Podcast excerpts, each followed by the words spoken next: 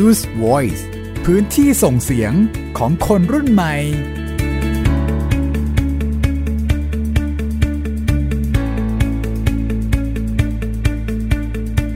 สวัสดีครับ สวัสดีค่ะ นี่คือ Youth Voice ครับ พื้นที่ส่งเสียงของคนรุ่นใหม่อยู่กับยีนทรณินเทพวงศ์ครับ มิวอัยดาสนศรีเช่นเคยค่ะ มาเป็นประจำทุกๆ สัปดาห์เราจะมีเรื่องราวจากคนรุ่นใหม่มาบอกเล่าให้กับคุณผู้ฟังกันครับ ค่ะ เรื่องแรกวันนี้เป็นการเปิดมุมมอง อ่า ให้ความเข้าใจระหว่างสองฝ่าย ระหว่างคนคนเล่นเกมกับกับคนที่ไม่เข้าใจว่าเกมเนี่ยเขาเล่นไปเพื่เล่อนอะไรไปเพื่ออะไรใช่นะคะวันนี้เราจะมาเปิดมุมมองกัน เพราะว่ามีเอ่อเรียกได้ว่าเรื่องราวจากน้องๆเอ่อสื่อสารเข้ามาเกี่ยวกับอาชีพใหม่ที่เกี่ยวกับเกมนะครัคะบคุณผู้ฟังอาจจะทำให้คุณเนี่ยเปลี่ยนมุมมองไปเลยก็ได้ และคุณจะตาลุกวาวเกี่ยวกับรายได้ที่เขาได้กันด้วยนะครับอ่าอะไรอย่างนั้นค่ะ และอีกที่หนึ่งที่จังหวัดเชียงใหม่ครับพาไปดูน้องๆครับที่โรงเรียนวัฒโนไทยพายัพครับคุณครูเขา นำทีม เปิดชุมนุม ไม้กระถางจิ๋วครับปลูกต้นไม้สู้ฝุ่น PM 2.5 ได้ด้วยครับ ค่ะ แต่ว่าวันนี้เรื่องแรกดิฉันจะขอพาคุณไปตาลูกวาวก่อนครับแล้วก็ไปเขาเรียกว่าเปลี่ยนทัศนคติในการมองเด็กติดเกมใหม่นะคะอืมหลายคนอาจจะรู้สึกว่าเด็กติดเกมเนี่ยโอ้โหไร้สาระ ใช้ชีวิตสิ้นเปลืองมากเลย ไม่เกิดประโยชน์นะคะ วันนี้ Gen Z Reporter ค่ะ ก็เลยจะพาไปติดตามเรื่องของการเล่นเกม ที่ไม่ใช่เพียงแค่เล่นอีกต่อไปนะคะ เพราะว่าสามารถนำไปต่อยอดสู่การสร้างเป็นอาชีพ สร้างรายได้ แล้วก็ยังสร้างความสุขให้กับคนที่ชื่นชอบการเล่นเกมด้วย จะเป็นอาชีพอะไรนั้นเราไปติดตามกับนักข่าวพลเมืองทีม Special 9 ค่ะ เสียเวลาไร้สาระไม่มีประโยชน์ คนเล่นเกมคงคุ้นเคยกับคำพูดเหล่านี้ดี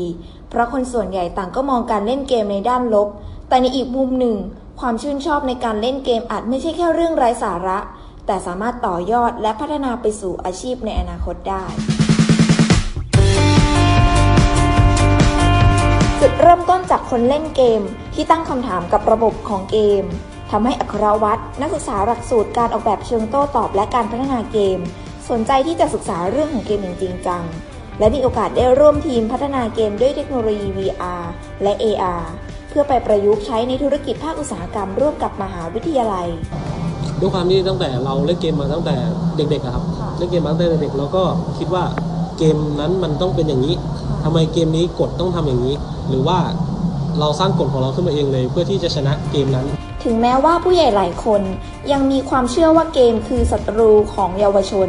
ทว่าในเวทวงการศึกษาระดับอุดมศึกษากลับมองว่า เกมคือองค์ความรู้อย่างหนึ่งที่ควรค่าแก่การเผยแพร่ เนื่องจากอุตสาหกรรมเกมทั้งในไทยและต่างประเทศ คือตลาดแรงงานขนาดใหญ่ที่มีการเติบโตขึ้นทุกวัน จริงๆ การพัฒนาเกมเนี่ยมันเป็นรูปแบบหนึ่งที่เป็นการผนวกการที่ใช้อ่อเขาเรียกว่าศิลปกรรมก็คืออาร์ตการออกแบบอาร์ตและการออกแบบนะกับอีกแบบหนึ่งคือใช้เทคโนโลยีมาช่วย drive มัน ประเด็นกลุ่มคนที่พัฒนาเกมเนี่ยต้องมีองค์ความรู้ทั้งสองด้านเลย นั่นคือ 1. ออกแบบก็ต้องเป็นปั้น 3D ก็ต้องได้ถูกไหมกับอีกกลุ่มหนึ่งคือต้องเขียนโปรแกรมเป็นด้วยอีกไอ้สาขานี้คือการอยู่ตรงกลางตรงกลางคือเอาศิลปะและเทคโนโลยีมาอยู่ด้วยกัน กลายเป็นว่าไอ้สาขาอย่างเงี้ยมันต้องเปิดขึ้นมาเพื่อตอบโจทย์ในเรื่องของการทำคอนเทนต์หนึ่งที่ไปไปเรื่องของอะไรเขาเรียกว่าประเทศไทย 4.0 เนี่ยยุคนั้นนะตอนนี้ของญี่ปุ่นมันมีเขาเรียกว่า Society 5.0 แล้วนะ ก็จะเป็นอุตสาหกรรมหนึ่งที่อุตสาหกรรมดิจิตอลรูปแบบนี้ที่เกมมันกลายมาเป็นธุรกิจหลักที่สามารถที่จะสร้างรายได้ แล้วก็ไกลประเทศได้เด็กไทยที่มีความสามารถใฝ่ฝันอยากจะเป็นนักพัฒนาเกมมีจำนวนไม่น้อย มหาวิทยาลัยทั้งในส่วนกลาง และส่วนภูมิภาคหลายแห่ง จึงพัฒนาและเปิดหลักสูตรการเรียนการสอน เกี่ยวกับการพัฒนาเกมขึ้นมา เพื่อตอบรับความต้องการของผู้เรียน อาทิเช่น หลักสูตรวิทยาศาสตร์บัณฑิต สาขาวิชาดิจิทัลเกม มหาวิทยาลัยเชียงใหม่ คณะวิทยาการสารสนเทศ สาขาสื่อนรุมิตร มหาวิทยาลัยมหาสารคาม หลักสูตรวิทยาศาสตร์บัณฑิต สาขาวิชาเทคโนโลยีมัลติมีเดียแอนิเมชันและเกม มหาวิทยาลัยวลัยลักษณ์คณะเทคโนโลยีสารสนเทศ สาขาการพัฒนาสื่อประสมและเกม สถาบันเทคโนโลยีพระจอมเกล้า เจ้าคุณทหารลาดกระบัง และมีแนวโน้มจะขยายจำนวนสาขาวิชาเพิ่มขึ้นอีก ตอนนี้อะมันไม่ใช่แค่เกมนะ มันสามารถเป็นได้แบบอุตสาหกรรมดีๆเลยเช่น AR เราสามารถหยิบไปใช้กับงานที่เป็นแบบดูเอ่อสภาพแวดล้อมจำลองแบบสองมือถือไปแล้วดูได้เลยนะครับกับ 2 คือ VR เนี่ย VR จะเป็นเหมือนกับเราสวมเข้าไปแล้ว เราจะสามารถที่จะดูรูปแบบของคอนโดมิเนียมที่ยังสร้างไม่เสร็จ ก็คือใส่เข้าไปดูก่อน แล้วก็ดูว่าห้องที่มันเสร็จแล้วเป็นยังไง ดูแบบสมุดไปก่อนครับผมเกมเป็นเหมือนดาบสองคม หากเล่นแต่พอดี หรือเล่นในทางสร้างสรรค์ อาจช่วยต่อยอด สร้างเป็นอาชีพและสร้างรายได้ กับกันหากแต่เล่นจนเกินขอบเขต ถึงเสพติดเกม ก็อาจส่งผลกระทบต่อการเรียน การงาน และการใช้ชีวิตในสังคม ดังที่ผู้ใหญ่ได้มองไว้ ก็คงจะไม่ผิดเช่นกัน และนั่นนะคะ คุณผู้ฟังก็คือมุมมองของผู้เชี่ยวชาญที่มาอธิบายให้ครับฟังด้วยนะคะว่าเกมเนี่ยมันมันมากกว่าการเล่นเกมทั่วไปแล้วนะคะ นั่นก็คือคุณบัญญพลภูลสวัสดิ์ค่ะ เป็นหัวหน้าหลักสูตรการออกแบบเชิงโต้ตอบ และการพัฒนาเกม มหาวิทยาลัยธุรกิจบัณฑิตนะคะ ก็บอกว่าการพัฒนาเกมเนี่ยนะคะเป็นอีกรูปแบบหนึ่งเนาะที่มีการผสมผสานระหว่างอาร์ตแล้วก็ใช้เทคโนโลยีเนี่ยแหละมาเป็นตัวขับเคลื่อนครับนะคะซึ่งกลุ่มคนที่ออกแบบเกมเนี่ยจะต้องมีทักษะ 2อย่างอืมก็คือ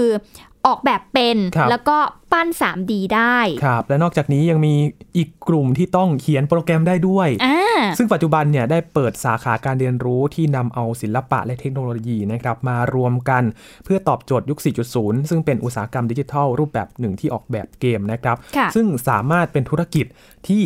สร้างรายได้อืมสร้างรายได้ไม่พอขับเคลื่อนประเทศได้อีกด้วย ใหญ่เหมือนกันนะครับคำนี้นะคะ ก็นั่นแหละค่ะ คุณผู้ฟังก็ ทำให้เราได้เห็นนะคะว่าเกมเนี่ยมันอาจจะเป็นอีกภาพหนึ่งที่ลบ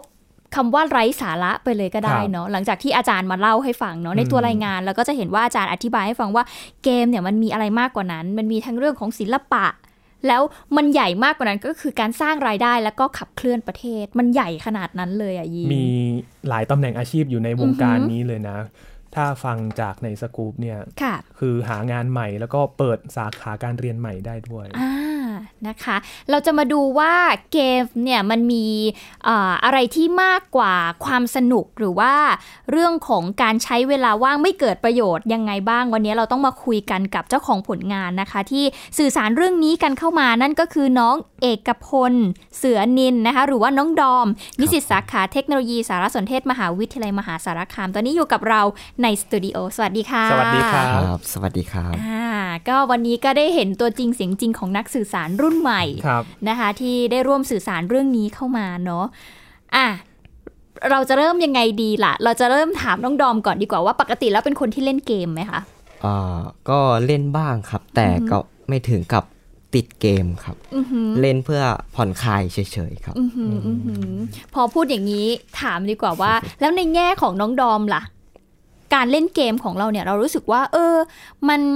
มันเป็นเรื่องไร้สาระเหมือนที่คนอื่นพูดไหม หรือว่าเราเล่นมันไปนอกเหนือจากการผ่อนคลายแล้วมันมันได้อะไรมากกว่านั้นไหม ในมุมมองของผมนะก็คือการเล่นเกมอะเราเลือกที่จะเอาจุดดีของมันมาใช้ประโยชน์ครับอือหือสำหรับผมคือการเล่นเกมเพื่อที่จะศึกษา เพื่อที่จะเอาประโยชน์จากมันมาใช้ อย่างเป็นเกมภาคภาษาอังกฤษอย่างเงี้ยค่ะผมก็ได้ความรู้ภาษาอังกฤษมา เราไม่รู้คำศัพท์นี้ บทพูดนี้ แล้วก็ศึกษาอื มมันก็เป็นผลพลอยได้จากการเล่นเกมที่ว่าได้ศึกษาภาษาอังกฤษอืมได้รู้คำศัพท์มากขึ้นครับอือหือออันนี้คือข้อดีที่เรารู้สึกว่าใช่เราได้จากการเล่นเกมใช่ใช่ไหมครัคะบอือหือแล้วทีนี้อ่าถามต่อไปเลยแล้วกันเนาะยินเนาะว่าครับจากการที่เราไปทำตัวรายงานมา มันก็เรื่องเกี่ยวกับเกมด้วย แล้วก็ทำให้เห็นมุมมองที่แตกต่างออกไปใช่เออ ให้เราอธิบายหน่อยว่าทำไมเราถึงเลือกที่จะ สื่อสารประเด็นนี้เอ่อประเด็นนี้อะครับก็คือปกติเราก็จะเห็นกันทั่วไปอยู่แล้วเนาะอ่าเกม e-sport แนะนำเป็นเกมเมอร์แนะนำเป็นนักแคสเกมต่างๆ แต่มันมีอาชีพหนึ่งอะครับ ที่ค่ะคนยังไม่ค่อยพูดถึงกันเลย ก็คือคนที่สร้างเกมให้เราเล่นเนี่ยครับอืมมันเป็นเบื้องลึกกว่าคนเล่นเกม มันมีอะไรที่มากกว่านั้นนะครับ ก็เลยอยากจะศึกษาให้คนที่เล่นเกมได้มุม ได้รู้อีกมุมมองหนึ่งของการเล่นเกมครับ อยากให้มองไปอีก part หนึ่งของการเล่นเกมของความสนุกความท้าทายครับ ค่ะ ครับก็คือการเอ่อการสร้างอาชีพจากมันอืมจะอธิบายยังไงดีก็คือ ให้มองข้าม step จากการเล่นเกมไปถึงการสร้างการพัฒนาให้ดียิ่งยิ่งขึ้นครับอืมอืมคือมองเบื้องหลังของคนทำงานด้วยว่าค่ะเขามีกระบวนการยังไงกว่าอืมจะได้เกมที่เราได้เล่นกันเนี่ยใช่ไม่ใช่แค่สนุกอย่างเดียวให้นึกถึงว่ากว่าจะทำเนี่ยมันมันมีความยากง่ายแค่ไหนอือหือใช่ครับเพราะว่าอันนี้ถามจากคนที่มีประสบการณ์ด้านด้านการเล่นเกมเนอะเพราะเราก็จะรู้ใช่ไหมคะว่าเกมเกมหนึ่งเนี่ย โอ้โห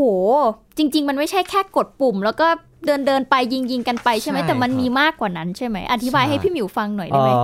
เกมอะมันก็จะมีแต่ละแนวของเกมแตกค่ะต่างกันไปนะครับอ่าครับฮะแล้วแต่อะ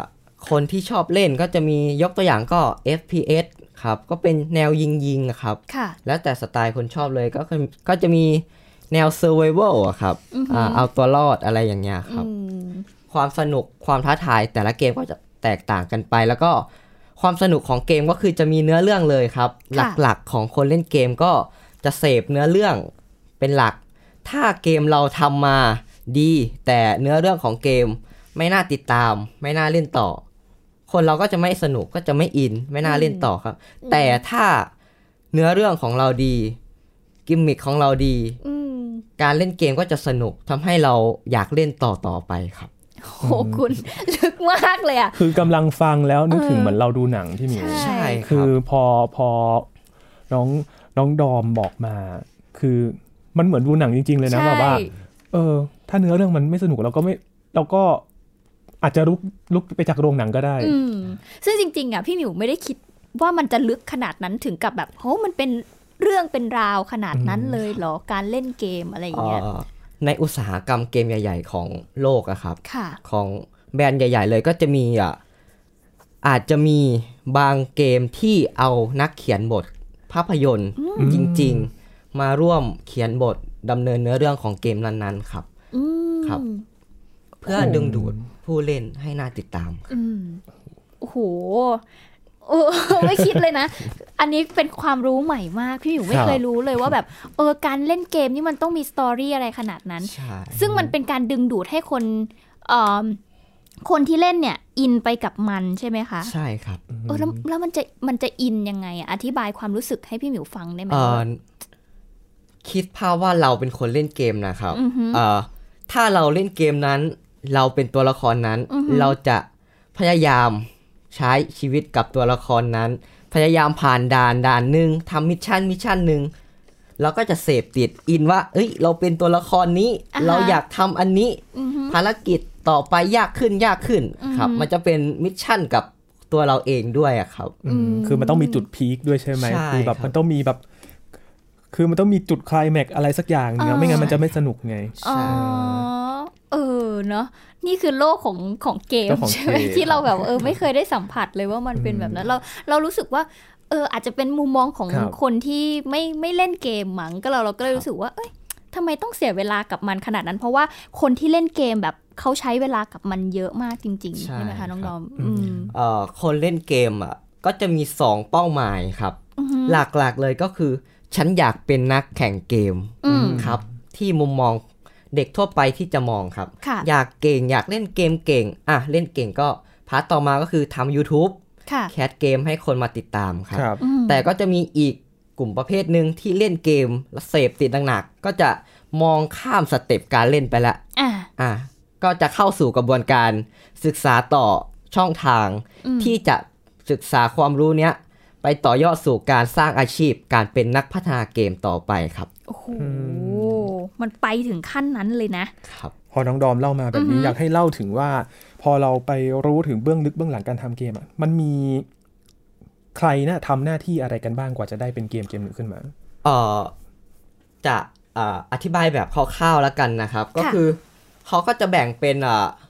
ก็คืออธิบายก่อนว่าเกมอะ ก็คือตรงกลางระหว่างสายศิลป์ก็คือสายออกแบบครับสายกราฟิกค่ะแล้วก็สายเทคนิคก็คือพวกโปรแกรมเมอร์การทำ action ต่างๆ มาอยู่ตรงกลางก็คือการสร้างเกมครับอืมก็คือจะมีตำแหน่งหลักๆเลยก็คือ คนออกแบบเกมครับก็คือออกแบบตัวละครออกแบบกราฟิกครับคนเขียนสคริปต์ก็คือโปรแกรมเมอร์ครับทำให้อ่า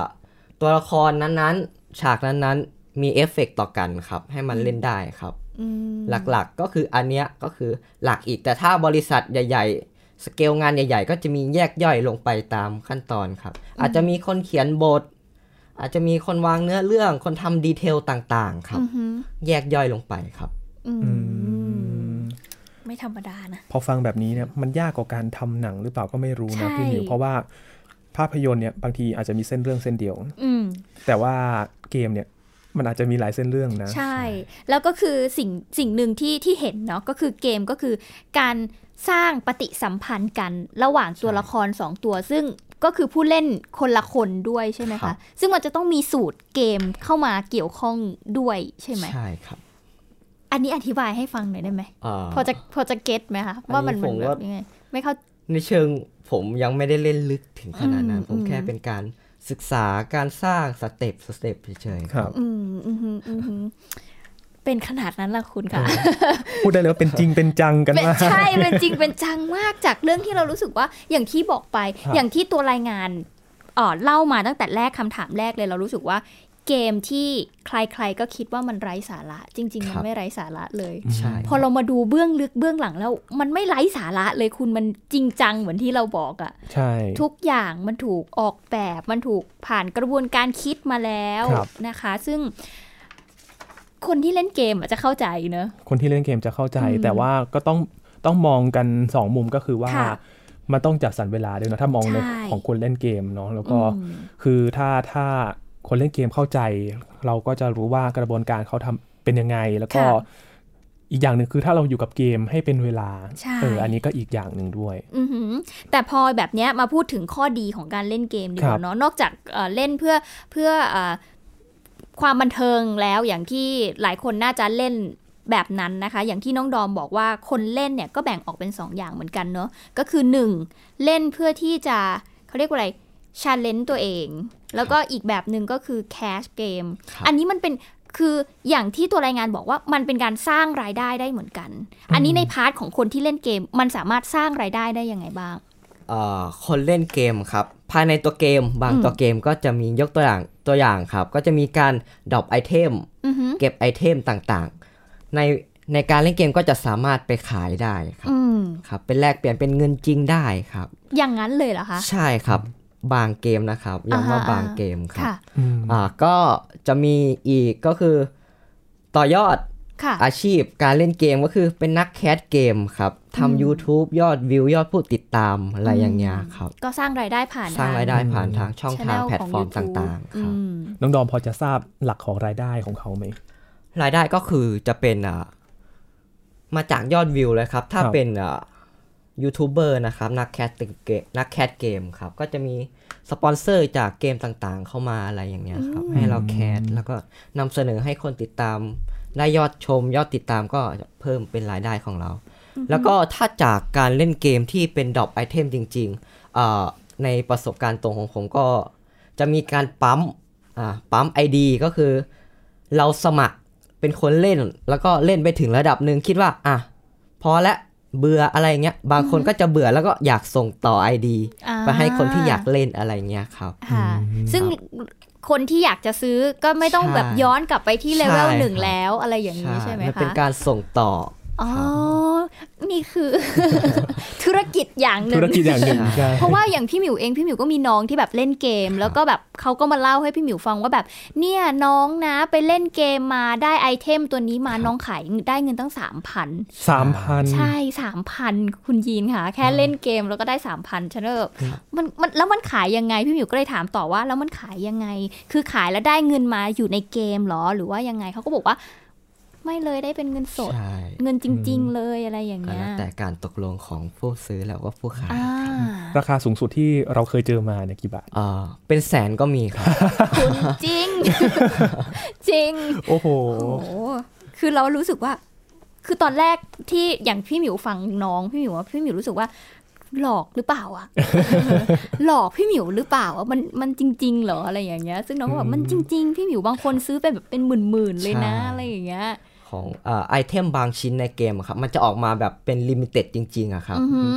ไม่ใช่แค่มีเงินก็จะจะมีได้นะครับบางคนต้องแบบดวงดีจริง ๆ ครับอ๋อออแบบครับเป็น rare item อะไรประมาณใช่นั้นครับเออพอถามแบบนี้แล้วเราก็อยากรู้เหมือนกันนะว่านักพัฒนาเกมเขาได้อะไรจากการแบบสร้างอีตัว Illimited นี้ขึ้นมา แล้วแบบมันเขาได้เหมือนเป็นอะไรไหม challenge นะครับอือหือสำหรับผู้เล่นก็คือเป็นแจ็คพอตสำหรับผู้เล่นไปอะไรอย่างเงี้ย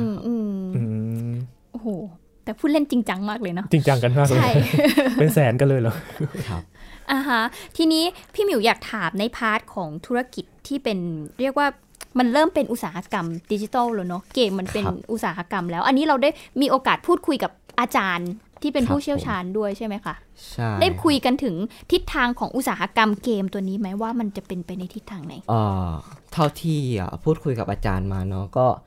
อาจารย์แกก็บอกว่าเอ่ออนาคตอะวงการเกมก็ยังอยู่ที่เดิม เทคโนโลยีก็จะยังพัฒนาขึ้นไปเรื่อยๆ แต่บุคคลเล่นเกมอะจะมีการชาเลนจ์มันไปเรื่อยอืมๆพัฒนาให้มันตอบโจทย์กับเราขึ้นไปเรื่อยๆ ครับอือหืออย่างเช่นอ่ายกตัวอย่าง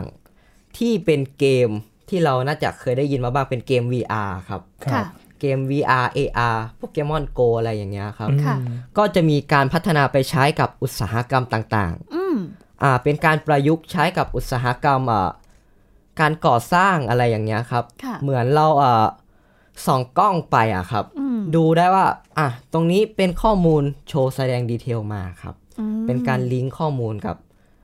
อ่าตึกอาคารที่เราทำอยู่อะไรอย่างเงี้ยอืครับมอืมคืออ ตอนเนี้ยมันนอกเหนือจากเกมแล้วแต่ว่าเทคโนโลยีใช่ที่มาเกี่ยวข้องเนี่ยเอามาไปประยุกต์ใช้ไปต่อยอดอื่นๆได้อือหืออย่างไรในรายงานที่บอกว่า ถ้าสมมุติว่าจะสร้างตึกขึ้นมาเนี่ยเราก็อืมจำลองไว้เลยว่าถ้าถ้ามันมันเสร็จแล้วเนี่ยมันจะรูปร่างหน้าตาเป็นยังไงอืมครับก็ทำให้ดูได้เห็นเป็นอย่างนั้นเลยเนาะอืมจริง ๆ อันนี้มันอย่างที่น้องยีนบอกว่ามันมันข้ามความเป็นเกมไปแล้วอะมัใช่มันมันคือการเอาศาสตร์ที่ เรียนมาเนาะทั้งศิลป์ครับแล้วก็ทั้งเทคโนโลยีมารวมกันเพื่อที่จะทำอะไรบางอย่างครับกับสายอาชีพที่แตกต่างกันออกไปครับอะไรอย่างนี้เนาะแล้วทุกวันนี้เอ่อสาขาวิชานี้มันก็เพิ่มมากขึ้นใช่ไหมคะน้องนอมใช่ครับเอ่อปัจจุบันก็มีการเปิดสอนหลักสูตรการพัฒนาเกมอะที่แพร่หลายทั่วประเทศแล้วครับค่ะก็จะมีเด่นๆที่ยกตัวอย่าง ไปก็คือของภาคเหนือก็จะเป็นอ่ามหาลัยเชียงใหม่ครับอาของภาคอีสานก็จะเป็นอ่ามหาลัยมหาสารคามอะไรอย่างเงี้ยครับค่ะอืมของแต่ละภาคก็จะมีกระจายกระจายกันไป แล้วก็จะมีแนวโน้มในการอ่าเปิดสาขาเปิดหลักสูตรการเรียนการสอนเกมอะครับ ขยายไปเรื่อยๆอะครับอือหือ เพิ่มมากขึ้นเนาะแล้วต้องบอกว่าในยุคอนาคตเนี่ยเป็นยุคแบบดิจิตอลจริงครับๆหลาย ๆ อย่างอาจจะต้องพึ่งพาสิ่งต่างๆ เหล่านี้เนาะอืมเพื่อให้แบบเออคนมันเห็นภาพมากขึ้นครับบันเทิงมากขึ้นใช่อะไรอย่างนี้หรือเปสล่าถาบันการศึกษาก็เลยต้องค่ะเร่งแบบเรียกไว้ว่าเร่งเครื่องถีบแบบถีบส่งแรงๆเลยเพราะว่าใช่จะได้ผลิตคนมารองรับกับตลาดอืมอุตสาหกรรมนี้ให้ทันค่ะ อืม น่าสนใจมาก ๆ เลยนะครับ เพราะว่าอย่างที่น้องดอมบอกไปมีมชมีมมสมหาสารคามใช่นะครับมีที่ภาคใต้ในรายงานที่บอกว่ามีมหาวิทยาลัยวลัยลักษณ์ค่ะครับแล้วก็ที่ลาดกระบังด้วยอืมอันนี้คือตัวแทนทุกภาคเลยนะค่ะสี่ภาคใช่นี่คือตัวอย่างเท่านั้นค่ะ ก็ทำให้เห็นนะคะว่าทิศทางในอนาคตเนาะว่าเออจริง ๆ แล้วเด็กที่ วันๆเนี่ยอาจจะผู้ปกครองอาจจะรู้สึกว่าติดเกมครับในอนาคตเขาอาจจะเป็นคนสร้างเกมก็ได้ครับซึ่งสร้างรายได้ได้เป็นอย่างดีด้วยนะครับใช่ไหมคะใช่เคยถามตัวเลขอาจารย์ไหมว่าจริง ๆ คนที่มาสายนี้เนี่ย ถ้าเข้าไปสู่สายวิชาชีพแล้ว อัตราการจ้างงานเป็นยังไงบ้างอ่าถ้าเป็นตัวเงินจริง ๆอะผมก็ไม่รู้เหมือนกันแต่ว่าอืม หลักๆแล้วการคำนวณราคาครับ ก็ค่ะขึ้นอยู่กับสเกลงานอืมความยากง่ายอือฮึแล้วก็คุณภาพของตัวเกมครับอืมครับครับ อย่างน้องดอมนี่มีเพื่อนที่ทำงานหรือว่าเรียนในสายนี้ไหมอ๋อคะก็มีบ้างครับ เขาเป็นยังไงบ้างมีโอกาสได้คุยกับเขาไหมอ๋อเขาบอกมันเป็นชาเลนจ์ในชีวิตเขาครับอือฮึอยากลบคำศพประมาทอ่าที่เคยดูถูกว่าเป็นแค่เด็กติดเกมอือืมมครับ เขาเลยเลือกที่จะศึกษา ทางด้านนี้อย่างจริงจังอืมเลยครับเลือกที่จะมาเรียนอะการสร้างเกมค่ะครับอืมอ่าทุกวันนี้เขาก็มีการอะทำเกมเป็นของตัวเองให้เพื่อนได้เล่นบ้างอะไรอย่างเงี้ยครับอืมอืมโอ้โหทำเกมให้เพื่อนด้วยใช่ไม่แน่เนี่ยขายขายลิขสิทธิ์เกมเลยนะใช่ในอนาคตอืมอันนี้คือมุมมองของการพัฒนาเกม แต่อีกมุมหนึ่งที่เรายังไม่ได้ไปเจาะลึกก็คือ e-sport ค่ะ คือการใช้เกมเนี่ย ไปทำการแข่งขันเป็เป็นนกีกีฬาฬากัน คือ มันมันเป็นยังไงเขาเขาถึงมาแข่งกันเขาเขาใช้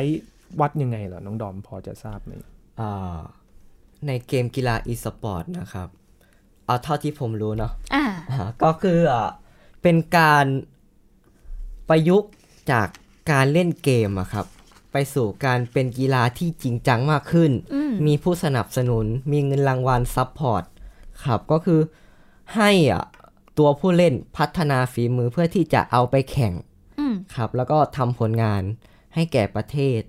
ครับอืมเป็นการโปรโมทฝีมือแล้วก็ล่าสุดเท่าที่ผมอะรู้มานะครับ ก็จะมีอะแข่งเกมฟีฟ่าค่ะ FIFA Online ก็คือประเทศไทยเราได้แชมป์โลกมาครับโอ้ต้องปรบมือให้เด็กไทยนะคะ ไม่มีเอฟเฟกต์นะ ตบเองเลยดีกว่าค่ะอืมแข่งกันระดับโลกด้วย แล้วก็เท่าที่ทราบมาก็คืออย่างเอเชียนเกม ก็เอาไปเป็นบรรจุกีฬาสาธิตใช่คแล้รับวมีการบรรจุเป็นกีฬาแล้วอืมเขาแข่งกันเนี่ยคือแข่งเพื่อที่แบบเหมือนว่าไปผ่านด่านในเกมได้เร็วที่สุดหรือว่ายังไงอะเออมันจะเป็นอะเกมโมบ้าครับ ส่วนมากก็จะเป็นมีโมบ้ามี FPS นะครับ เป็น Survival เอาตัวรอดอะไรอย่างเงี้ยครับอืมคือใครอยู่รอดที่สุดก็อยู่รอดคนสุดท้ายใช่ครับอะไรประมาณนี้ครับ เป็นการเก็บแต้มใน ด่านต่างๆ สเตจต่างๆ อะไรอย่างเงี้ยครับ ซึ่งการแข่งกันก็คือการเอาเหมือนแบบแต่ละคนเข้าไปอยู่ในเกมเกมเดียวกัน ใช่ไหมคะ แล้วก็แข่งกันในเกมนั้น แมตช์นั้นใครที่แบบเป็นก็ผู้รอดแล้วแต่ตัวเกมด้วยครับอ่าอ่าอ่าอ่าอ่าอย่างอะ ROV อย่างเงี้ยครับค่ะก็จะแบ่งเป็นทีมแบ่งเป็นสายครับค่ะครับผู้ชนะก็มาเจอการเก็บแต้มอะไรอย่างเงี้ยครับอืมเหมือนเป็นการวัดกลิ่นด้วยไหมว่าแบบดูใครมีเทคนิคอะไรแพรวๆกว่าใช่ครับจะเป็น คนที่อยู่รอดแล้วก็ได้รางวัลไปอืมอันนี้เป็นแค่แบบเล็กๆ น้อยๆนะคะ จากผู้ที่ไม่รู้สองคนนั่งถามกันว่าแบบเออเกม e-sport มันคืออะไรจริง ๆ มันอาจจะมีข้อมูลที่มากมากกว่านี้เนาะยินเนาะใช่เออกติกาเกมอะไรอย่างเงี้ยค่ะอืมอาจจะต้องศึกษาลึกลงไปในรายละเอียดกว่านี้ ครับอือฮึอืมเป็นเป็นการเปิดโลกเลยนะเหมือนใช่เหมือนเราสองคนมานั่งเปิดโลกเกี่ยวกับเกมมากเลยใช่เพราะว่าเราก็ไม่ได้รู้คือยินก็เล่นบ้าง แต่ว่าไม่ได้จริงจังขนาดนั้น แต่ถ้าไปถามน้องก็ก็ก็น่าจะเชี่ยวชาญมากเลยอะแต่เราก็แบบเออเออเล่นอะไรกันนะทำไมต้องใช้เวลานานขนาดนั้นนะอะไรอย่างเงี้ยกินข้าวก่อนอะไรอย่างเงี้ยบางทีอะเราก็รู้สึกแบบ เออทำไมต้องใช้เวลานานขนาดนั้น โอเค พอพอพอฟังแบบเนี้ยเราก็เริ่มรู้สึกว่า หลายคนนะ น่าจะครับมีอคติ พี่หมิวเชื่อว่าทุกคนน่าจะมีอคติกับเกม เขารู้สึกว่าเกมมันทำให้เด็กเนี่ยอ่าสิ้นเปลืองเปลืองเวลาแหละหนึ่งความสัมพันธ์ในครอบครัวก็อาจจะลดน้อยลงจากการที่เขาอยู่แต่กับคอมพิวเตอร์ ไม่ได้แบบออกไปทำ activity อย่างอื่นอะไรอย่างเงี้ย แต่ว่าถ้าเกิดลองให้เวลาเขานิดนึงเนาะแล้วก็ผู้ปกครองเองก็ควรที่จะอยู่ด้วยอย่างใกล้ชิดนะคะ มันก็น่าจะเป็น ผลดีในอนาคตก็ได้ เพราะว่าเราก็ไม่รู้ว่าในอนาคตเขาอาจจะพัฒนาฝีมือตัวเองไปในทิศทางไหนเนาะสุดท้ายไหมคะยีนครับให้น้องดอมบอกดีกว่าว่า จากผลงานที่เราสื่อสารมาเราอยากจะบอกอะไร คุณผู้ฟังหรือคุณผู้ชมที่ได้ชมงานนี้บ้าง ครับก็จะเป็นการบอกต่ออาชีพครับสำหรับคนที่ชอบการเล่นเกมครับอยากให้มองข้ามสเต็ปของการเล่นเกม เพื่อพัฒนาต่อการสร้างอาชีพ การสร้างรายได้ครับ การสร้างความยอมรับให้แก่บุคคลที่เคยดูถูกคุณครับครับอ่าเหมือนเป็นการพัฒนาตัวเองชาเลนตัวเองไปในตัวด้วยครับ ค่ะอืมนี่เป็นมุมมองใหม่ของการเล่นเกมที่ค่ะเราได้เห็นว่าทั้งเบื้องหน้าเบื้องหลังเป็นยังไง มันก็มันก็เหมือนทุก ๆ อุตสาหกรรมที่เกิดขึ้นเนาะมันต้องมีแบบมีคนเล่นก็ต้องมีคนสร้างด้วยใช่ทีนี้เนี่ยก็เป็นการสร้างอาชีพใหม่ แล้วก็รองรับยุคสมัยที่เปลี่ยนไปนะครับ ว่าจะรับมือกับตลาดแรงงานอย่างไรอืมอืมนะคะ ก็เป็นทิศทางให้กับเด็กๆ รุ่นใหม่ด้วยเนาะที่จะมองถึงโอกาสในการสร้างอาชีพให้กับตัวเองนะคะ ว่าในอนาคตเนี่ยมันจะเป็นไปในทิศทางไหน แล้วก็จะศึกษาต่อไปในอ่ารูปแบบใดได้ด้วยเนาะครับโอเคค่ะ วันนี้ต้องขอบคุณน้องดอมมากเลยนะคะที่มาร่วมพูดคุยกับเราในรายการนะคะ ขอบคุณมากนะครับขอบคุณครับครับอ่าเดี๋ยวช่วงนี้เราพักกันก่อนนะครับ ช่วงหน้าเราพาไปที่จังหวัดเชียงใหม่กันครับพี่ขึ้นมิวเหนือกันดีกว่า ไปดูน้องๆเขาไปปลูกต้นไม้กันครับ แต่ค่ะว่าเป็นการเรียนเป็นหลักสูตรการเรียนของที่นั่นนะครับอือฮึที่โรงเรียนวัฒโนไทยพายัพเขามีชุมนุม ไม้กระถางจิ๋วค่ะที่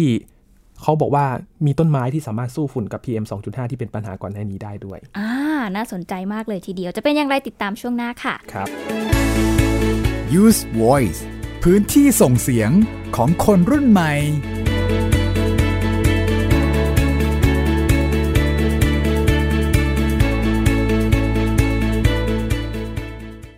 วันนี้การดูข่าวของคุณจะไม่ใช่แค่ในทีวีไทย PBS ให้คุณดูข่าวได้หลากหลายช่องทางถูกน้ำท่วมเต็มพื้นที่ เว็บไซต์ www.thaipbs.or.th/news Facebook Thai PBS News Twitter @thaipbsnews YouTube Thai PBS News ไหลล้นทะลักเข้ามากดติดสนันในการข่าวพร้อมๆกับหน้าจอไร้ขีดจำกัดเรื่องเวลา เข้าถึงรายละเอียดได้มากกว่า ไม่ว่าจะอยู่ณจุดไหน ก็รับรู้ข่าวได้ทันที ดูสดและดูย้อนหลังได้ทุกที่ กับ 4 ช่องทางใหม่ข่าวไทย PBS ข่าวออนไลน์ ชับไว้ในมือคุณ เพราะวิทยาศาสตร์อยู่รอบตัวเรา มีเรื่องราวให้ค้นหาอีกมากมาย เทคโนโลยีใหม่ๆ เกิดขึ้นรวดเร็วทำให้เราต้องก้าวตามให้ทันอัปเดตเรื่องราววิทยาศาสตร์ เทคโนโลยี และนวัตกรรม ที่จะทำให้คุณทันโลก กับรายการ Science t e c h ทุกวันจันทร์ถึงวันศุกร์เวลา 11นาฬิกา30 นาทีทางไทย PBS Digital Radio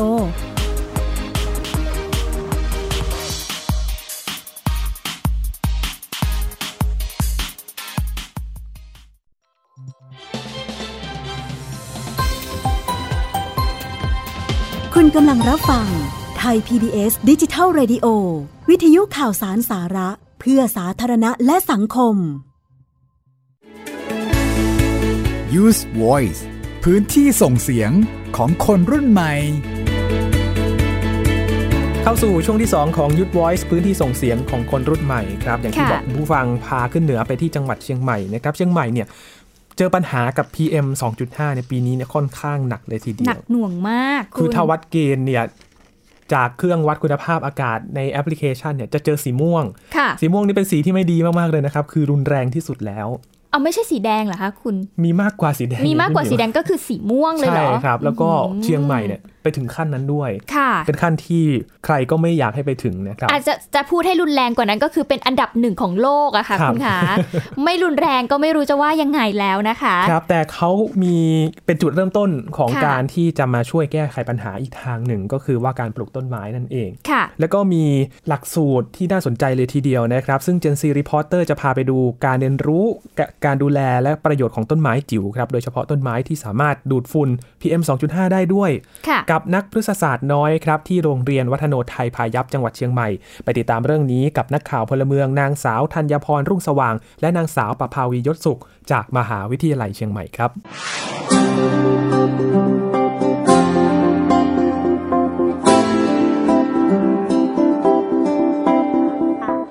สำหรับในส่วนของรายวิชางานเกษตร ซึ่งมีหลากหลายวิชา จุดประสงค์ในการเปิดรายวิชาเหล่านี้เพื่อเป็นวิชาชีพเฉพาะให้กับเด็กๆเป็นทางเลือกหนึ่ง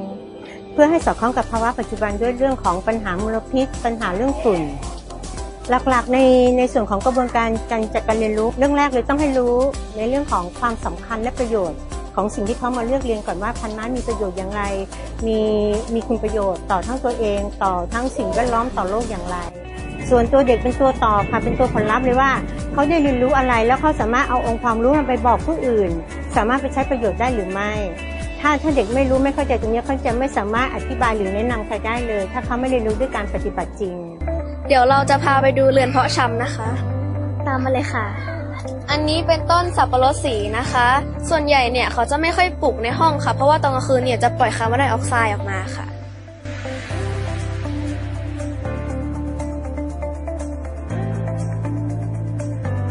วิธีการทำนะคะ เวลาใส่ในกระถางนะคะ อุปกรณ์เนี่ยก็คือมีดินผสมปุ๋ยมะพร้าวค่ะ แล้วก็มีตะเกียบ มีต้นของมันค่ะ แล้วนี่คือไว้ใช้ตัดยอดมันนะคะ วิธีการทำนะคะ เราก็ต้องเอาตะเกียบเนี่ยเขี่ยๆให้มันเป็นรูนะคะ พอเขี่ยรูเสร็จแล้วเนี่ย เราก็นำเนี่ยค่ะ ตัดนิดนึง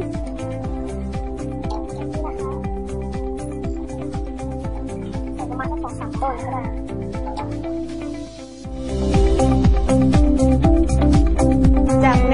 ชาอย่างน้อย 30 คนต่อกลุ่มในรายวิชาก็จะขยายใช่ไหมคะนับไม่ถ้วนเท่าไหร่เราไม่ทราบ แต่ณวันนั้นที่ไปอย่างที่สวนละนารอเก้าเนี่ยเฉพาะผู้ที่มาร่วมงานก็หลายพันคน และเด็กได้มีโอกาสพูดคุย ได้แนะนำพันไม้ที่เหมาะสมในการที่จะปลูกเลี้ยงในบ้านวันนี้มาให้ความรู้เกี่ยวกับต้นไม้ค่ะเกี่ยวกับสามารถดูดฝุ่นได้ ช่วยลดมลพิษได้ค่ะเพราะว่าพวกนี้มันเป็นไหลอันนี้ต้นเล็บคุกมันจะแยกแยกได้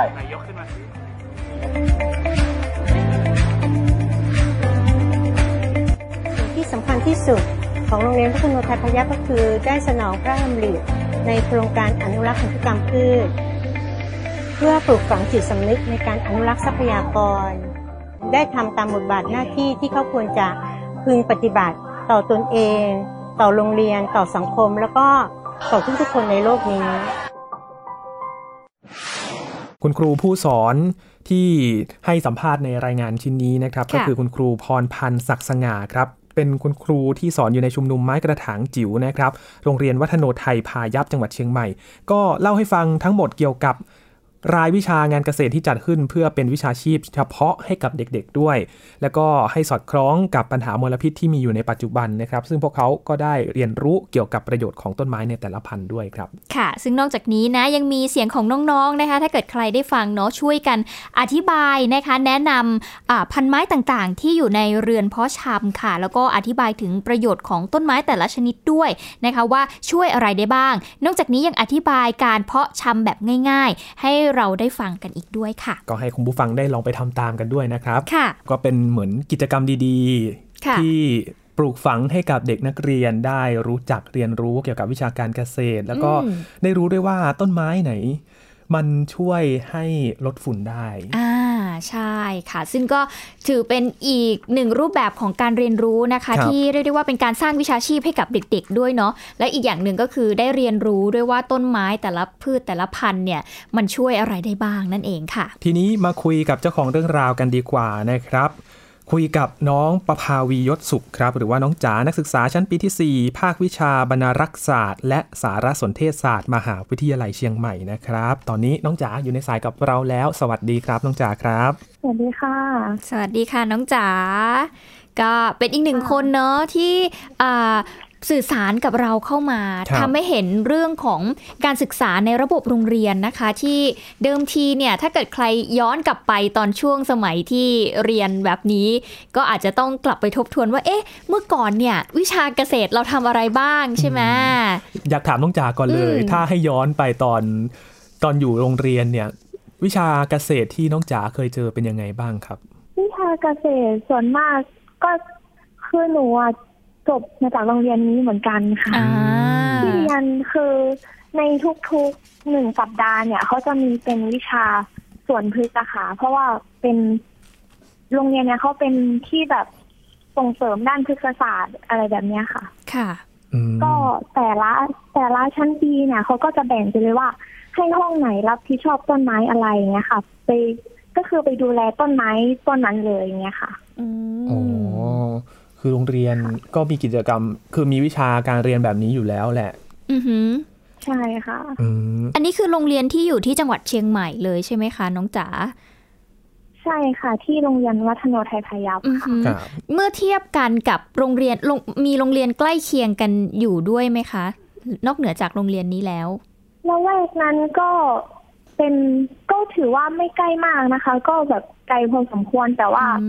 เหมือนจะ ไม่ได้มีเป็นแบบเดียวกันอย่างเงี้ยค่ะ เพราะว่าโรงเรียนวัฒโนเนี่ยเขาเป็นโรงเรียนที่มีต้นไม้ค่อนข้างเยอะละค่ะ แล้วก็ค่ะเป็นต้นไม้โบราณด้วยค่ะอืมเยอะจริงครับ confirm เลยก็แบบให้อนุรักษ์ไว้ค่ะค่ะเพราะว่าโรงเรียนเนี่ยต้องบอกคุณผู้ฟังก่อนว่าโรงเรียนวัฒโนไทยพายัพอยู่ใกล้กับคูเมืองเชียงใหม่ อืมแถวนั้นนี่คือต้นไม้ต้นไม้ต้นไม้เยอะจริงนะครับคุณผู้ค่ะฟังพี่หมิวเพราะว่าถ้าไปดูกันก็เห็นได้ว่า เออโรงเรียนนี้เขาเขาใส่ใจแล้วก็ให้ทำให้ให้ความสำคัญเด็กๆได้ รู้จักเรื่องของการเกษตรได้ใกล้ชิดมากขึ้นด้วยเนาะค่ะครับแล้วพอได้กลับไปโรงเรียนอีกครั้งเนี่ยไปรู้จักเรื่องราวได้ยังไงครับ ว่าเขามีโครงการแบบนี้หรือว่ามีอยู่แล้วแหละ แล้วเราก็ไปติดตามความคืบหน้า ค่ะก็จากที่ฝึกงานนะคะ ก็ได้ไปลงพื้นที่ ที่เขามีโครงการเขียวสู้ฝุ่นนะคะเขาก็ไปปลูกต้นไม้ที่สวนหลวงล้านนาลอเก้านะคะครับแล้วก็มีคุณครูจากโรงเรียนวัฒโนไทยพายัพค่ะ เขาได้พาเด็กๆน้องๆค่ะ จากชุมนุมไม้กระถางจิ๋วมาออกงานเพื่อเป็นการให้เด็กๆได้เรียนรู้จากการปฏิบัติจริงค่ะ แนะนำพันไม้ต่างๆ ให้กับผู้ที่มาร่วมงานค่ะก็เลยสนใจที่จะนำมาต่อยอดทำเป็นนำเสนอเรื่องราวผ่าน แบบอย่างนี้ออกไปค่ะเมื่อกี้น้องจ๋าบอกว่าโครงการเขียวสู้ฝุ่น พอจะอธิบายรายละเอียดโครงการนี้ให้เราได้ฟังบ้างได้ไหมครับ จากที่หนูสร้างข้อมูลมานะคะ ก็คือจังหวัดเชียงใหม่เนี่ย เป็นคือเขาประสบปัญหาหมอกควันเป็นแบบนี้ทุกปีอะค่ะ ก็จะอยู่ในช่วงที่ประมาณเดือนเอ่อเมษามีนาช่วงเนี้ยค่ะ ที่เป็นหน้าแล้ง ก็ มันมาจากหลายปัจจัยนะคะ ก็มันจะมีช่วงหนึ่งที่ค่าฝุ่น PM เนี่ยขึ้นสูงมากเลย แล้วก็แต่ช่วงนี้เนี่ยคือหายไปละ แต่ทุกคนก็รู้กันว่าสุดท้ายยังไงปีหน้ามันก็จะวนกลับมาอีกเหมือนเป็นแบบปัญหาเดิมๆที่เจอซ้ำแล้วซ้ำอีกเนี่ยค่ะ ค่ะ ก็เลยคนที่เขามีความคิดคล้ายๆกันก็เลยว่าเออเนี่ย มาปลูกต้นไม้กันเพื่อที่จะได้แบบรองรับกับการเผชิญปัญหาในวันข้างหน้าด้วยค่ะ ครับ คือประมาณเขียวสู้นี้ค่ะฝุ่นก็คือการปลูกต้นไม้เนี่ยแหละมาสู้กับปัญหาฝุ่นที่เกิดขึ้น ค่ะ ใช่ค่ะครับแล้วกิจกรรมที่อย่างที่สวนหลวงรเก้าเนาะที่ที่น้องจ๋าได้ไปลงพื้นที่มา เขามีกิจกรรมอะไรกันบ้างครับผม ก็จะเป็นการให้ทุกคนที่มาร่วมงานนะคะ มาปลูกต้นไม้คนละต้น แล้วก็มีการปักหมุดลงในแอปพลิเคชันอย่างของไทย PBS ก็เป็นของซีไซอย่างเงี้ยค่ะค่ะ ใช่ค่ะอืมเพื่อดูจำนวนต้นไม้ว่า ตอนเนี้ยเรามีพื้นที่สีเขียวเท่าไหร่แล้วค่ะ แล้วก็ต้องปลูกเพิ่มอีกเท่าไหร่อย่างเงี้ยค่ะซึ่งคนที่ไปร่วมกิจกรรมเนี่ยแหละค่ะ เป็นคนที่ต้องไปปลูกต้นไม้ ก็คือคนที่สนสนใจอะค่ะค่ะเท่าที่เห็นในงานวันนั้นก็มีจากหลายภาคส่วนเลยนะคะ ไม่ว่าจะเป็นโรงเรียนที่อยู่ในจังหวัดเชียงใหม่ เป็น กลุ่มข้าราชการพนักงานรัฐวิสาหกิจก็มากันเยอะพอสมควรค่ะ ค่ะ อืม ก็มาร่วมกันครับหลายส่วนนะคะ เพื่อที่จะมาลดปัญหาฝุ่นเนาะเพราะว่าอย่างที่น้องจ๋าเล่าให้ฟัง แล้วก็เราติดตามข่าวก็จะเห็นได้ว่าช่วงก่อนหน้านี้ โอ้โหหนักจริงเชียงใหม่นี่คือเป็นอันดับหนึ่งของของโลกเลยหรือเปล่าคุณที่ที่ได้ยินข่าวตอนนั้นใช่ไหมคือแบบหมอกเป็นสีน้ำตาลห้าเข้ร้อมยก็ถึงมาแล้ว ใช่นะคะ น่าเป็นห่วงจริงๆอืม คือมันหนักกว่าปีอื่น ๆ เลยอืนะมนั่นน่ะสิคะก็ก็ยังคุยกับยีนเลยเพราะยีนเองก็เคยอยู่ที่เชียงใหม่มาก่อน แล้วก็ครับถามว่าแบบคุณตอนที่คุณอยู่เชียงใหม่นี่คือมันสถานการณ์มันขนาดนี้ไหมอืมยีนก็บอกว่าก็ไม่ได้ถึงขนาดนี้ใช่แต่มันก็มีทุกปีอยู่แล้วอะครัเนาะบมันเหมือนหนักขึ้นหนักขึ้นเรื่อยอือหือๆก็ทำให้ต้อง ต้องมีการแก้ปัญหาแบบนี้แหละ ก็เป็นโครงค่ะการดีๆ ที่ที่เราได้เห็นกันอย่างโครงการเขียวสู้ฝุ่นค่ะทีนี้มากลับมาที่โรงเรียนอืมวัฒโนไทยพายัพกันบ้าง อย่างที่น้องจ๋ากลับไปที่โรงเรียนเดิมนะครับค่ะชุมโทษอ่าเขาเป็นชุมนุมไม้กระถางจิ๋วอ่าอืมใช่ค่ะเขามีกิจกรรมอะไรให้เด็กๆ ได้ทำกันบ้างครับน้องจ๋าคือชุมนุมนี้นะคะ ก็คือมันอยู่ในส่วนของรายวิชาเกษตรนะคะ ในนักเรียนที่อยู่ในชุมนุมเนี้ยส่วนมากเขาจะอยู่ชั้นมัธยมปีที่หนึ่งกันอืมจากที่หนูได้ไปทำงานตรงนี้ได้ไปสังเกตดูเนี่ย คือตอนแรกคุณครูก็จะให้เรียนในห้องเรียนก่อน ให้เด็กได้ศึกษาพันไม้ว่ามีชื่ออะไรเขามีประโยชน์ยังไงบ้าง เสร็จแล้วพอแบบครึ่งหลังเนี่ยเขาก็พาออกมาปฏิบัติข้างนอกได้มาปลูกลงใน ไม้กระถางเล็กๆอย่างเงี้ยค่ะ ค่ะได้มาแบบก็คือการปฏิบัติจริงอย่างเงี้ยค่ะ แล้วก็คุณครูก็บอกว่าบางครั้งเนี่ยก็มีพาออกไปนอกพื้นที่บ้าง อย่างเช่น เวลามีกิจกรรมอย่างเช่นสวนหลวงล้อเก่าเนี่ยค่ะ ก็พาเด็กๆออกไป เพื่อให้เขานำความรู้ที่ได้เรียนจากตรงเนี้ยให้ไปใช้ได้จริงนะคะอืมประมาณนี้ค่ะ อืม อันนี้ก็คือแนวคิดแล้วก็รูปแบบการเรียนรู้ที่ทางโรงเรียนเนี่ยสอนเด็กใช่ไหมคะ จากที่ฟังในรายงานเนาะคุณครูเองก็บอกเหมือนกันว่า จริงๆเนี่ยมันก็คือการสร้างวิชาชีพเฉพาะให้กับเด็กด้วย ใช่ไหมคะน้องใช่ค่ะน้องจ๋าอืมอันนี้เล่าให้เราฟังหน่อยได้ไหมคะว่า เด็กๆเขาเอาไปต่อยอดยังไงหรือว่าเขาเรียนรู้รายวิชานี้แล้วเขาเขาได้อะไรจากการเรียนบ้าง จากที่หนูได้พูดคุยกับน้องๆนะคะ น้องๆเขาก็บอกว่า ที่เขามาเรียนวิชานี้ก็เพราะว่าเป็นเป็นความชอบด้วย แต่บางคนเขาก็แบบเพิ่งจะมาชอบเพราะจากการที่ได้เรียนตรงนี้แล้วเขาก็มีการที่แบบว่าเอาไปปลูกที่บ้านของตัวเองด้วยอะไรเงี้ยค่ะ ค่ะ เพราะว่าแบบเขาชื่นชอบตรงนี้ด้วยแล้วก็ประมาณว่าช่วยลดฝุ่นละอองทำให้ร่มรื่นแล้วก็สามารถแบบ ตกแต่งให้สวยงามภายในบ้านได้ด้วยอะค่ะ อืม ก็เป็นการปลูกต้นไม้ในบ้านนะค่ะ เพราะว่าอย่างที่ในรายงานเนี่ยเสียงของน้องๆก็บอกว่าอย่างสับปะรดสีเนี่ยปลูกในบ้านไม่ได้นะ เพราะว่ามันมีคาร์บอนไดออกไซด์เยอะปล่อยคาร์บอนไดออกไซด์เยอะอะไรอย่างนี้โอ้ก็เป็นเรื่องน่ารักน่ารักเนาะเพราะว่าเห็นความน่ารักของเด็กด้วย แล้วก็มันมีความรู้จริง ๆ แหละ เพราะว่าเราก็อยากจะปลูกต้นไม้ในบ้านแต่ว่าเอ๊ะ ถ้าเราปลูกสุ่มสี่สุ่มห้าอาจจะไม่รู้ก็ได้ว่าต้นไม้ที่เราปลูกเนี่ยมันมันทำอะไรบ้างซึ่งคุณครูเองก็สอนแบบสอนให้รู้จริง ๆ เลยนะคะ คุณผู้ฟังว่า ต้นไม้ต้นนี้นี่คือมีประโยชน์อะไรบ้าง ให้คุณประโยชน์อะไรกับคนปลูกบ้างอะไรอย่างนี้ใช่ไหมคะน้องจ๋า ค่ะ อือหือ อือหือ ทีนี้ออยากให้น้องจ๋าแชร์ให้ฟังอย่างนี้ดีกว่าเนาะยินเนาะพอพูดถึงปัญหาฝุ่นละอองละ จากการได้ไปคุยกับน้องๆ เนี่ยน้องๆ แนะนำไหมคะว่ามันมีต้นไม้อะไรบ้างที่สามารถลดฝุ่นได้ ที่น้องเขาพูดมาก็ส่วนมากจะเป็นต้นไม้ที่แบบสามารถปลูกในกระถางเล็กๆได้อะค่ะ อย่างเช่น ต้นเลดคูดแคร์ค่ะเขา สามารถดักจับฝุ่นได้ แล้วก็ปลูกในห้องนอนได้ด้วย เพราะว่าตอนกลางคืนเนี่ยเขาไม่ปล่อยคาร์บอนไดออกไซด์ออกมาค่ะนอกจากนี้ก็แบบเลคูแค่เนี่ย สามารถตกแต่งหน้าดินได้ด้วยนะคะ คือเราจะปลูกในหินก็ได้ หรือว่าจะเอามอสมาแบบตกแต่งได้ด้วยค่ะลิ้นมังกรก็ปลูกได้นะคะ ปลูกในห้องนอนค่ะ นี่ที่ทำได้ เท่าที่จำได้ใช่ไหมคะ แต่จริง ๆ มันก็มีมากกว่านั้นใช่ไหมคะน้องจ๋า ใช่ค่ะ มีมีเยอะพอสมควรนะคะ แต่ว่าประมาณนี้ก็เท่าที่อยู่จำได้คือแค่นี้ก็เอาไปเอาไปปลูกในห้องได้แล้วก็พอปลูกได้แล้วใช่ คือต้นต้นมันก็ไม่ได้ใหญ่มากอย่างนั้นเนาะใช่ไหมใช่ค่ะเพราะว่าเอาไปประดับบนโต๊ะทำงานเอาไป ใช่ค่ะเออเพราะว่ามันก็เป็นแบบต้นไม้จิ๋วใช่ไหมเพราะว่าส่วนใหญ่เด็ก ๆเขาก็เอาเอามาเป็นประดับตกแต่งอะไรอย่างนี้ใช่ไหมคะค่ะอ่าพอฟังเรื่องราวจากการที่น้องไปลงพื้นที่แล้วมาฟังมุมมองของน้องจ๋ากันดีกว่า เกี่ยวกับปัญหา PM 2.5 ที่เชียงใหม่เนี่ย เจอมาหนักพอสมควรเลยปีนี้ มุมมองของน้องจ๋าเนี่ย คิดว่าการแก้ปัญหาฝุ่นเนี่ยควรจะทำยังไงบ้างครับ ถ้า ในระยะยาวสำหรับตัวหนูคิดว่ามันควรจะเป็นการที่ทุกคนเนี่ยมาร่วมมือกันนะคะ อย่างเช่นการปลูกต้นไม้เนี่ย ความจริงมันก็ไม่ได้ถือว่าเป็นการแก้ปัญหาที่ต้นเหตุใช้ทีเดียว แต่ก็คือเป็นการรับมือ เพราะว่าเราไม่สามารถที่จะไปแบบห้ามหรือไปบอกให้ตรงจุดว่าคนตรงนี้ควรทำยังไง เพราะทุกคนก็มีเหตุผลที่จะทำในของตัวเองอะค่ะ ก็การปลูกต้นไม้ก็ถือว่าเป็นสิ่งหนึ่งที่ช่วยแก้ปัญหาฝุ่นละอองได้ในระดับหนึ่งนะคะ เพราะว่าทุกวันนี้พื้นที่สีเขียวในจังหวัดเชียงใหม่ก็ลดน้อยลงไปเรื่อยๆเหมือนกันนะคะก็เลยแบบเวลามันลดลงก็ เวลามีฝุ่นมาก็ไม่ค่อยมีอะไรมาเป็นตัว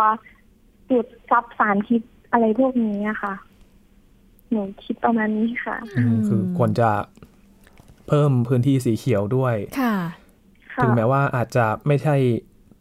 การแก้ปัญหาโดยตรง แต่ว่ามันก็ยังยังเป็นทางที่เราจะสามารถทำได้อยู่ในขณะนี้ ใช่นะคะ อย่างน้องจ๋าบอกว่าน้องจ๋าฝึกงานใช่ไหมครับ ค่ะ ฝึกที่ไหนเอ่ยไทย PBS เชียงใหม่ เชียงใหม่กำลังสงสัยเพราะว่าน้องเรียนในด้าน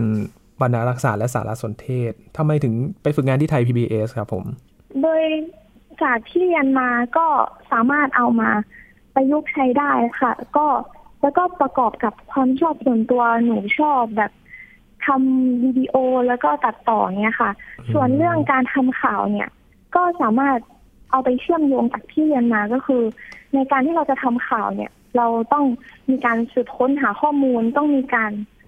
ตั้งเนื้อหาที่น่าสนใจค่ะ ซึ่งการสืบค้นข้อมูลตรงเนี้ย เป็นจุดสำคัญเลยว่า การที่นำเสนอข่าวอะ มันต้องเป็นความจริงแค่ไหน แล้วต้องมีเรฟเฟรนที่ดีอะไรประมาณเนี้ยค่ะ อืมโอ้ค่ะสุดยอดเลยเพราะว่าก็มีความความรู้แหละที่เราเรียนได้แหละค่ะแม้ว่าอาจจะไม่ได้ตรงสายโดยตรงเนาะอืมแต่ว่ามันมีความชอบด้วยค่ะแล้วก็บวกกับสาขาที่เรียนเอามาอืมประยุกต์ใช้ ซึ่งถือว่าเป็นจุดแข็งนะคุณนะเออเพราะว่าจริงบางทีคนที่เรียนสื่อสารมวลชนมาเองเนี่ย บางทีก็ยังมีจุด เขาเรียกว่าอะไรจุดบกพร่องหรือว่าจุดที่อาจจะเป็นจุดอ่อนเนาะในเรื่องของการแบบเออการเข้าถึงข้อมูลที่อันนี้อันนี้มันก็แล้วแต่คนนะคะไม่ได้ไม่ได้ไม่ได้หมายถึงแบบทุกคนอะไรอย่างเงี้ยเออก็ก็ก็ถือว่าเป็นจุดแข็งด้วยจากสาขาที่น้องเรียนมาโอ้สารสนเทศไงคุณอืใช่มสุดท้ายนี้ครับอยากให้น้องจ๋าอยากจะบอกอะไรกับคุณผู้ฟังบ้างครับ เกี่ยวกับสกู๊ปที่เราไปทำมา อยากจะสื่อสารอะไรให้กับคนที่ได้ดูผลงานของเราบ้าง ค่ะหนูก็อยากจะให้ทุกคนได้เห็นว่า แม้แต่น้องๆที่เป็นเด็กประมาณอายุยังไม่เยอะอะไรอย่างเงี้ยค่ะเขาแบบยังตระหนักถึงในเรื่องของความสัมพันธ์ของต้นไม้ พื้นที่สีเขียวหนูอยากให้ทุกคนให้ความสนใจ เกี่ยวกับการปลูกต้นไม้ให้มากกว่านี้นะคะ แล้วก็ให้เห็นว่าการ ระบบการศึกษาของเราก็ยังมีอะไรที่น่าสนใจแล้วก็ยังมีข้อดีอยู่ในตัวของมันเองอะค่ะที่จะในอย่างเช่นในการสอดแทรกเนื้อหาตรงนี้ไปด้วยค่ะค่ะให้เข้ากับสภาพปัญหาที่เกิดขึ้นในปัจจุบันด้วย ค่ะ อืม ก็เป็นเรื่องราวดีๆ อีกค่ะเรื่องหนึ่งที่นำมาฝากในวันนี้นะครับ วันนี้ต้องขอบคุณน้องจ๋ามากๆเลยนะครับ น้องประภาวียศสุขนะครับนักศึกษาชั้นปีที่ 4 ภาควิชาบรรณารักษศาสตร์ และสารสนเทศศาสตร์คณะมนุษยศาสตร์มหาวิทยาลัยเชียงใหม่นะครับขอบคุณมากๆเลยนะครับ ค่ะสวัสดีค่ะครับสวัสดีครับ อะนะคะ คุณผู้ฟังก็เป็นอีกหนึ่งเรื่องราวค่ะ อย่างที่น้องยินบอกไปว่านะทำให้เราได้เห็นถึงอ่าการตระหนักรู้เนาะครับแล้วก็เรื่องของระบบการศึกษาเองก็เข้ามามีส่วนสำคัญเหมือนกันที่จะต้องสร้างการตระหนักรู้ แล้วก็วิธีการแก้ไขปัญหาของเด็กว่าควรที่จะหลุดพ้นออกจากปัญหาต่างครับๆรอบตัวยังไงบ้างเนาะซึ่งเชียงใหม่เองปัญหาฝุ่นนี่ก็ถือว่าเป็นโอ้โหโอ้ปัญหาระดับ ระดับชาระดัติบเลยชาอะติเลยก็ว่าได้ เพราะว่ามันกระทบกับหลาย ๆ ด้านนะครับใช่ทั้งสุขภาพทั้งการใช้ชีวิตเองค่ะเนี่ยมันเป็นปัญหาใหญ่ ๆ ของคนภาคเหนือเลยแหละที่อืมประสบปัญหาอยู่ในขณะนี้นะครับ อีกค่ะทางหนึ่งก็คือที่เขามาแก้ไขก็คือการที่จะเพิ่มพื้นที่สีเขียวค่ะทำให้ปัญหาฝุ่นเนี่ยบรรเทาลงไปบ้างอืมแต่อย่างที่ต้องจ่าบอกว่ามันไม่ใช่ทางแก้ที่ตรงจุดเท่าไหร่นักค่ะก็ต้องหา ต้นเหตุของอืมฝุ่นเนี่ยมันมาจากไหนใช่ต่อไปด้วยนะครับ ค่ะอะนะ ก็เป็นสองเรื่องราวที่เรานำมาฝากคุณผู้ฟังในวันนี้นะคะ เรื่องแรกก็เป็นเรื่องอุ้ยแต่จะพูดถึงว่าวันนี้เราก็พูดถึงเรื่องการเรียนรู้ทั้งสองทั้งสองรูปแบบเลยเนาะอ่าแบบกิจกรรมที่ต่างกันสักสักหน่อยหนึ่งใช่ใช่ อันนึงก็อาจจะไม่ได้อยู่ในระบบการศึกษาซะทีเดียวครับแต่ว่าก็ ก็ไม่ใช่อย่างนั้นซะทีเดียวเนาะเพราะว่าทุกวันนี้เนี่ยระดับอุดมศึกษาเขาก็เริ่มมีสาขาวิชาที่เป็นเกเป็นหลักมสูตรมาเลเลยนะยอย่างมมสเองนะคุณมหาครับวิทยาลัยมหาสารคามเขาก็มีเกมและแอนิเมชันอะไรอย่างนี้เลยนะอ่าเพื่อการนี้เลยนะคะ คุณผู้ฟังก็คือเป็น คือสร้างทีมชาติได้เลยแหละอืมพี่หมิวเพราะว่าใช่ตอนนี้เนี่ยอย่างเอเชียนเกมเองก็ค่ะเอาไปแข่งกันแล้วนะกับอืม e-sport e-sport ใช่นะคค่ะรับสองเรื่องราวแล้วก็ปิดท้ายด้วยเรื่องเบาๆวันนี้ค่ะแต่ก็ไม่เบานะใช่เพราะปัญหามันหนักเลยค่ะแต่เป็นเรื่องเบาๆสำหรับเด็ก ๆ ที่ปลูกฝังรากฐานตั้งแต่เด็กอายุแบบยังก่อนวัยรุ่นเลยอะใช่นะครับค่ะ ทุกคน ที่มีเรื่องราวดีๆ น้องๆนักศึกษาก็สามารถส่งเรื่องราวมาได้นะครับ ที่ไทย PBS Radio ทักมาเลยครับ inbox หาพี่หมิวพี่ยีนอืมหรือว่าจะส่งผลงานผ่านนักข่าวพลเมืองไทย PBS ก็ได้นะครับใช่ส่งมาค่ะก็ออกทีวี แล้วเราก็จะไปจิกมาครับ ใช้คำว่าไปจิกมาเลยเหรอคะคุณ ไม่ได้เหรอต้องบอกว่าเราไปเอ่อ หยิบมานำเสนออย่างนี้ดีกว่าชวนนะน้อง ๆ มาคุยกันต่อนะครับใช่เพราะว่าค่ะสกู๊ปมันสั้นไป อยากให้คุยยาวค่ะก็มาขยายความต่อเนาะเราจะได้เห็นมุมมองที่กว้างขึ้นครับซึ่งเรื่องบางเรื่องเนี่ยโอ้อย่างรายงานบางตัวของน้องๆเนี่ยเราคิดว่าโอ้สามนาทีเนี่ยจบแล้วล่ะอืมแต่พอมาคุยต่อกลับมีประเด็นที่ลึกลงไปมากยิ่งกว่านั้นครับก็ทำให้เราเปิดมุมมองไปพร้อม ๆ กันนะคะ ใครมีเรื่องราวดีๆ แบบนี้ก็ส่งกันเข้ามาได้อย่างที่พี่ยีนบอกค่ะครับเพราะว่า ทุกเสียงของทุกคนนั้น เรานำมาสื่อสารให้กับคุณผู้ฟังได้นอน เพราะว่าเป็นพื้นที่ส่งเสียงของคนรุ่นใหม่นะครับ ติดตามรายการย้อนหลังกันที่ไทย PBS Radio com ครับ ช่วงนี้หมดเวลาแล้วครับ ยีนทรณินเทพวงศ์ครับ มิวอัยดาสนศรีค่ะลาไปก่อนนะครับ สวัสดีครับ สวัสดีค่ะ ติดตามรับฟังรายการย้อนหลังได้ที่เว็บไซต์และแอปพลิเคชันไทย PBS Radio ไทย PBS ดิจิทัล Radio